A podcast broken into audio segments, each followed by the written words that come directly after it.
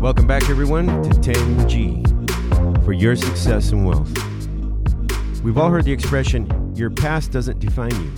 If you've had failure in your past, that doesn't mean that your future is set and done.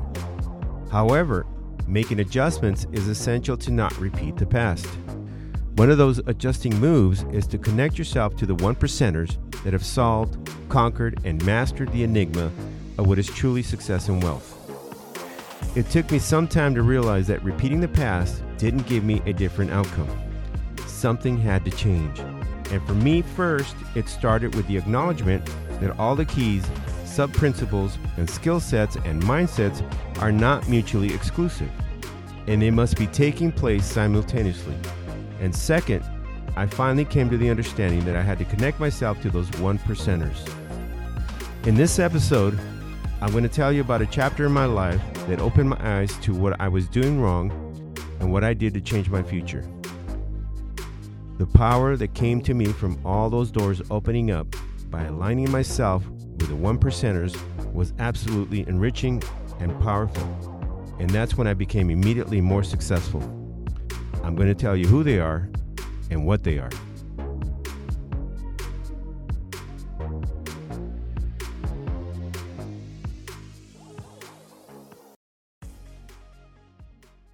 The one percenters.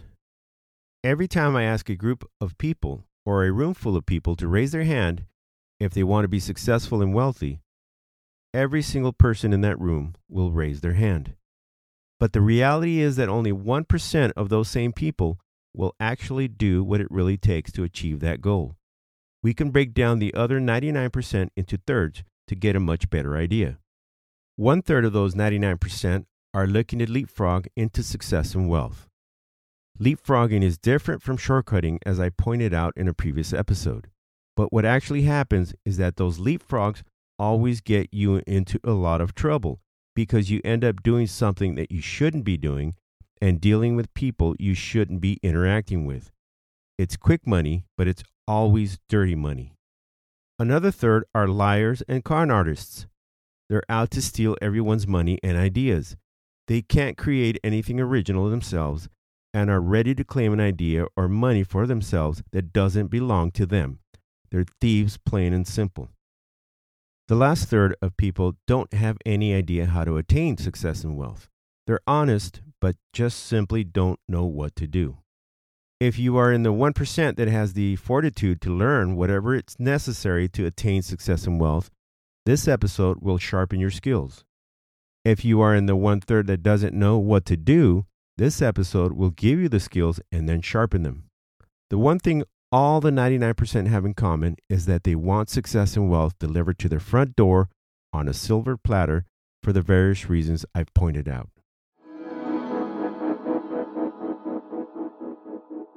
I used to be one of those 99%. I didn't have a clue what to do to change my life for the better. But my realization that life changing achievements and prosperity was never going to be delivered to my front door only happened after I experienced three very painful events in my life. Sometimes it takes a huge slice of humble pie to realize exactly where you are financially. I finally reached that point when reality slammed it right into my face. It took those three crisis episodes to become the catalyst that made me change my way of thinking. When I was 22 years old, uh, my father developed a persistent cough that was eventually diagnosed as lung cancer. And unfortunately, his medical coverage had just been completely cut at his job only a few months prior to developing that cough. After he eventually died from lung cancer, my mother had medical bills totaling in the tens of thousands of dollars. Because, in the desperation of getting medical attention from my father, she unwittingly signed every single paperwork that the hospital put in front of her, including the guaranteed payment of any outstanding medical debt, which would then allow the hospital to put a lien on her house.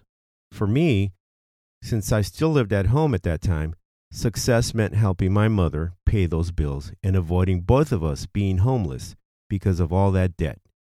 It was a do or die moment. No more partying it up.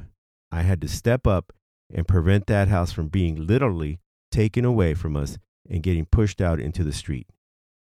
Both of us, uh, working together, we were able to pay off every penny of those outstanding medical bills during the next year. The lesson that my mom taught me at that time was to never give up simply by setting the example for me to follow.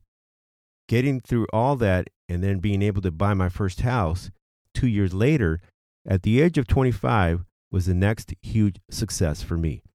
It was a simple, single story, three bedroom, fixer upper, and because buying your first home can be a major hurdle, I was still very happy to have surpassed that, even though it wasn't my dream home. I was outbid by $10,000 on the previous house I was trying to buy, and that would have been my dream house. But I didn't have the money to compete with that cash buyer at that time. I have certainly had my share of ups and downs. I made money, bought my first house at the age of 25, then got to travel around the US and Europe, and then wasted money on foolishness and endless parties. I was able to make and save money again and get back on my feet. I got married and started having kids. I had always dreamt of living in a two story home with a pool and a spa in the backyard. So in 2006, my wife and I were able to successfully achieve exactly that dream. My wife and I sold the first house that I had bought when I was single, made a huge profit on it, and bought a brand new dream home for 651,000 in the suburbs of Los Angeles in a community where only new homes were being built. My wife and I stood in front of our brand new house after it was built and finished, looking at our dream mini mansion. We couldn't believe that we've done it. I remember my parents telling me to always have a plan B because you never see the change coming around the corner. Sure enough, it came. Again, with multitude and not for the better. Around 2008, the housing crash power punched me right between the eyes, and the Great Recession gave me an uppercut to the jaw. I literally went down on one knee. Where was my plan B? Nowhere. I'd never made one. I don't need one right now. Things are going great, I told myself. The 35% down payment that my wife and I put into our brand new house from the proceeds from the sale of our previous house was gone my house had lost more than half its value. But it didn't end there. More bad news was coming. At my day job, because of the financial disaster that company I worked for had gotten into by acquiring another company just before the Great Recession, a total of a 15% wage reduction was being implemented to every employee nationwide. This pushed everything almost into the breaking point for me. Layoffs came soon after the wage reduction. Fortunately, because I had enough seniority, I avoided getting laid off. At the very least, that allowed my family and I to continue with our medical coverage. When you have it, you rarely use it. When it's gone, it's when you need it the most. Remembering back that my father's medical coverage had ended from his job just a few months before his lung cancer diagnosis. I was grateful to at least have the medical coverage for now. Well, there was still more bad news. My mother's health started to deteriorate. She was losing weight and had severe abdominal pain. After many medications that weren't working and many tests, the diagnosis was pancreatic cancer that was in an advanced stage and had spread to her lungs. The real estate crash, the Great Recession, the wage reduction, my mom's illness, and now a looming personal bankruptcy all became a nightmare that I couldn't wake up from. My mother eventually passed away from the pancreatic cancer, and the funeral expenses emptied out our savings account. What else was next? What else could possibly happen? My job at that time provided me with full medical coverage for me, my wife, and our three kids. That's medical, dental, and vision for all five of us. I paid zero monthly for that coverage. I also had a retirement plan and a 401k plan. It's priceless to have all that. The salary from my job and my wife's real estate earnings and proceeds from the sale of our previous house allowed us to purchase our brand new dream home in a much nicer neighborhood for our kids to grow up in. Both my wife and I always worked very hard on our day jobs to make sure our kids had everything. So we sat down one day to pay our monthly bills, which included our mortgage for the house, utilities, credit cards, and then we filled up the refrigerator and pantry with food. After all that, on that one evening, we had $3 left in the bank. Not figuratively or metaphorically, literally three $1 bills left in our bank account. But we still needed gas money to get to work. It's in those scary moments that you start to think creatively. I did what I now call the Target Shuffle. The Target Red Card is linked to your debit card, and it gives you a small discount when you use it. Target then would take two to three days to withdraw the money from your checking account. So here I go. I drove to Target, bought some gum, and did the maximum cash back that they allowed at that time of $40. Timing was everything with this madness because my next paycheck had to be deposited into my account before the withdrawal was made. I then had $40 cash for gas, gave my wife 20 for her car and 20 for my car. We both had gas money for now. The next morning, I stopped at the gas station before heading to work. After putting gas in my car, what happened next was a bone chilling moment, and I still remember it like it was yesterday. I got back into my car and my body froze up. I was sitting there holding the steering wheel with a cold chill running through my body, and I remember thinking, something isn't right. What's wrong here? Am I really poor and I just haven't realized it? Well, I was certainly overextended financially, if anything. But it was something else. I'd realized that I was house rich, but cash poor. I was medical coverage rich, but cash poor. I was two retirement plans rich, but cash poor. I was food in the refrigerator rich, but cash poor. It's in those moments when your realization hits you that gets your mind racing and you finally see clearly. The lightning bolt hit me and it was all right there. It's only then that I finally understood it. And it was that this is why successful and wealthy people have multiple sources of income, so that their lifestyle is never compromised and they always have cash in hand available to them. Liquidity is always in their pocket. If one source fails, they have two or three other entities still producing income for them. Most of us have our day job as our only source of income. What happens when that stops? You lose your day job for whatever reason. Usually, what comes next is a financial catastrophe. According to almost every study done nationally, some Americans have on average about $7,000 in a savings account, but the majority of Americans are really living paycheck to paycheck. If you're in the former group, you'll go through the $7,000 very quickly if you lose your only source of income. If you're in the latter group, only one word comes to mind disaster.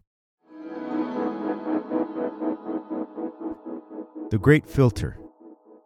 A telescope lets us see the stars, galaxies, and very soon planets outside of our solar system and the universe with a clear and focused view. It essentially brings what is far into a much closer and sharper focal point. Why is it that the 99% of the people that attempt to become successful and wealthy fail and only the 1% attain success and wealth? It's because of the great filter that exists that wipes out most people because of their clouded viewpoint. They can't see any further than the current day and have no vision beyond that. You have to see what's up ahead and how to get there. Those 99% that are filtered out of success and wealth are basically most of the people you will meet during your lifetime. The one percenters that have figured out how to get past that great filter are the ones you have to find and connect with, like I did. So opportunities and doors will open up for you. Most people are super lazy procrastinators, even when it comes to bettering their life. Everyone says they want it, but unfortunately, the mass majority of them will never take the proper steps to achieve it, for all the reasons I've pointed out up to now. All it takes to get past that great filter is to decide that you will become a one percenter. And what it takes to become a one percenter is to self verify yourself so that others can see you as you view yourself. And you'll subconsciously act in ways that make sure others view you that way. To put it simply, you have to act as the one percenters do by having the same mindset as them. If you see yourself as successful, you'll seek out and embrace others that evaluate you as a successful person. But if you see yourself as an unsuccessful person, you'll find, attract, and embrace others that are really unsuccessful. And that's the type of people that the one percenters stay away from and block from entering their club. Appreciate the value that you will bring to the one percenters once they let you in, and remind yourself that you deserve the success and wealth that will come to you by making those connections with them.